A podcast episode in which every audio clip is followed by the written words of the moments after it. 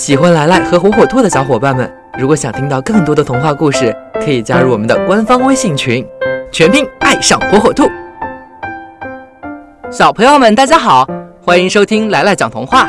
今天来来要讲的童话故事名字叫《忠诚的仙鹤》。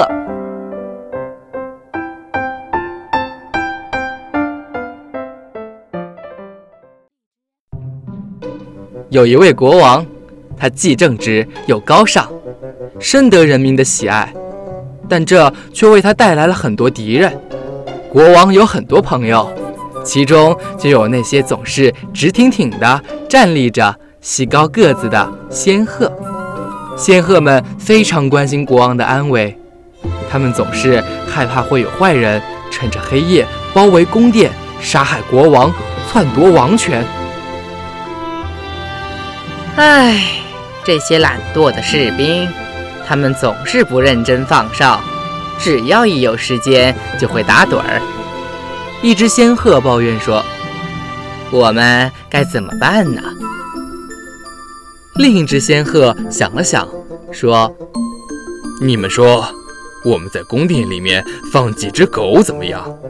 那样的话，不管士兵放不放哨，狗都会及时的发现敌人。”我觉得不怎么样。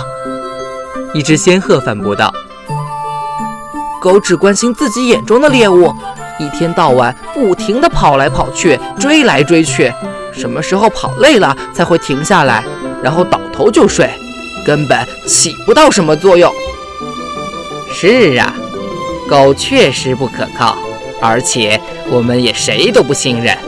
我觉得现在唯一的办法就是。大家亲自来做警卫，守卫皇宫，让我们的国王可以安静的入睡。对对对，我们亲自当哨兵。仙鹤们都赞同他的意见。嗯，好吧，就这样定下了。年纪最大的一只仙鹤说：“大家听我的指挥。”我们把宫殿分成几个区域来分兵把守。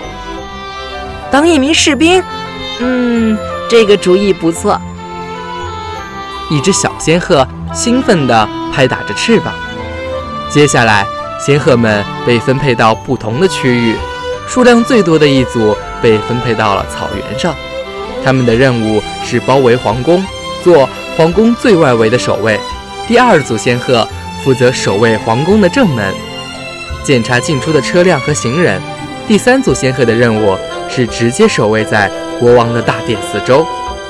一切准备妥当之后，有几只仙鹤又提出了新的疑问：我们在执勤的时候，如果困了该怎么办呢？无论如何都不能睡。仙鹤首领斩钉截铁地回答。我们可以在站岗的时候用爪子抓掉一块石头，这样我们中有谁睡着了，掉落下来的石头会发出声响，这声音可以把我们全都惊醒。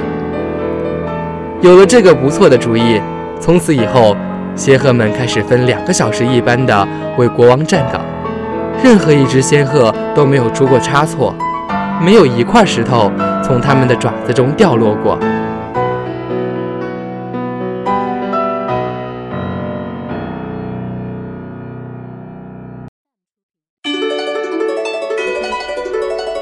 五月十八日晚九点整，天猫直播有惊喜，无兔不可，无可做客火火兔超级直播日，育儿干货大分享，百万好礼送不停。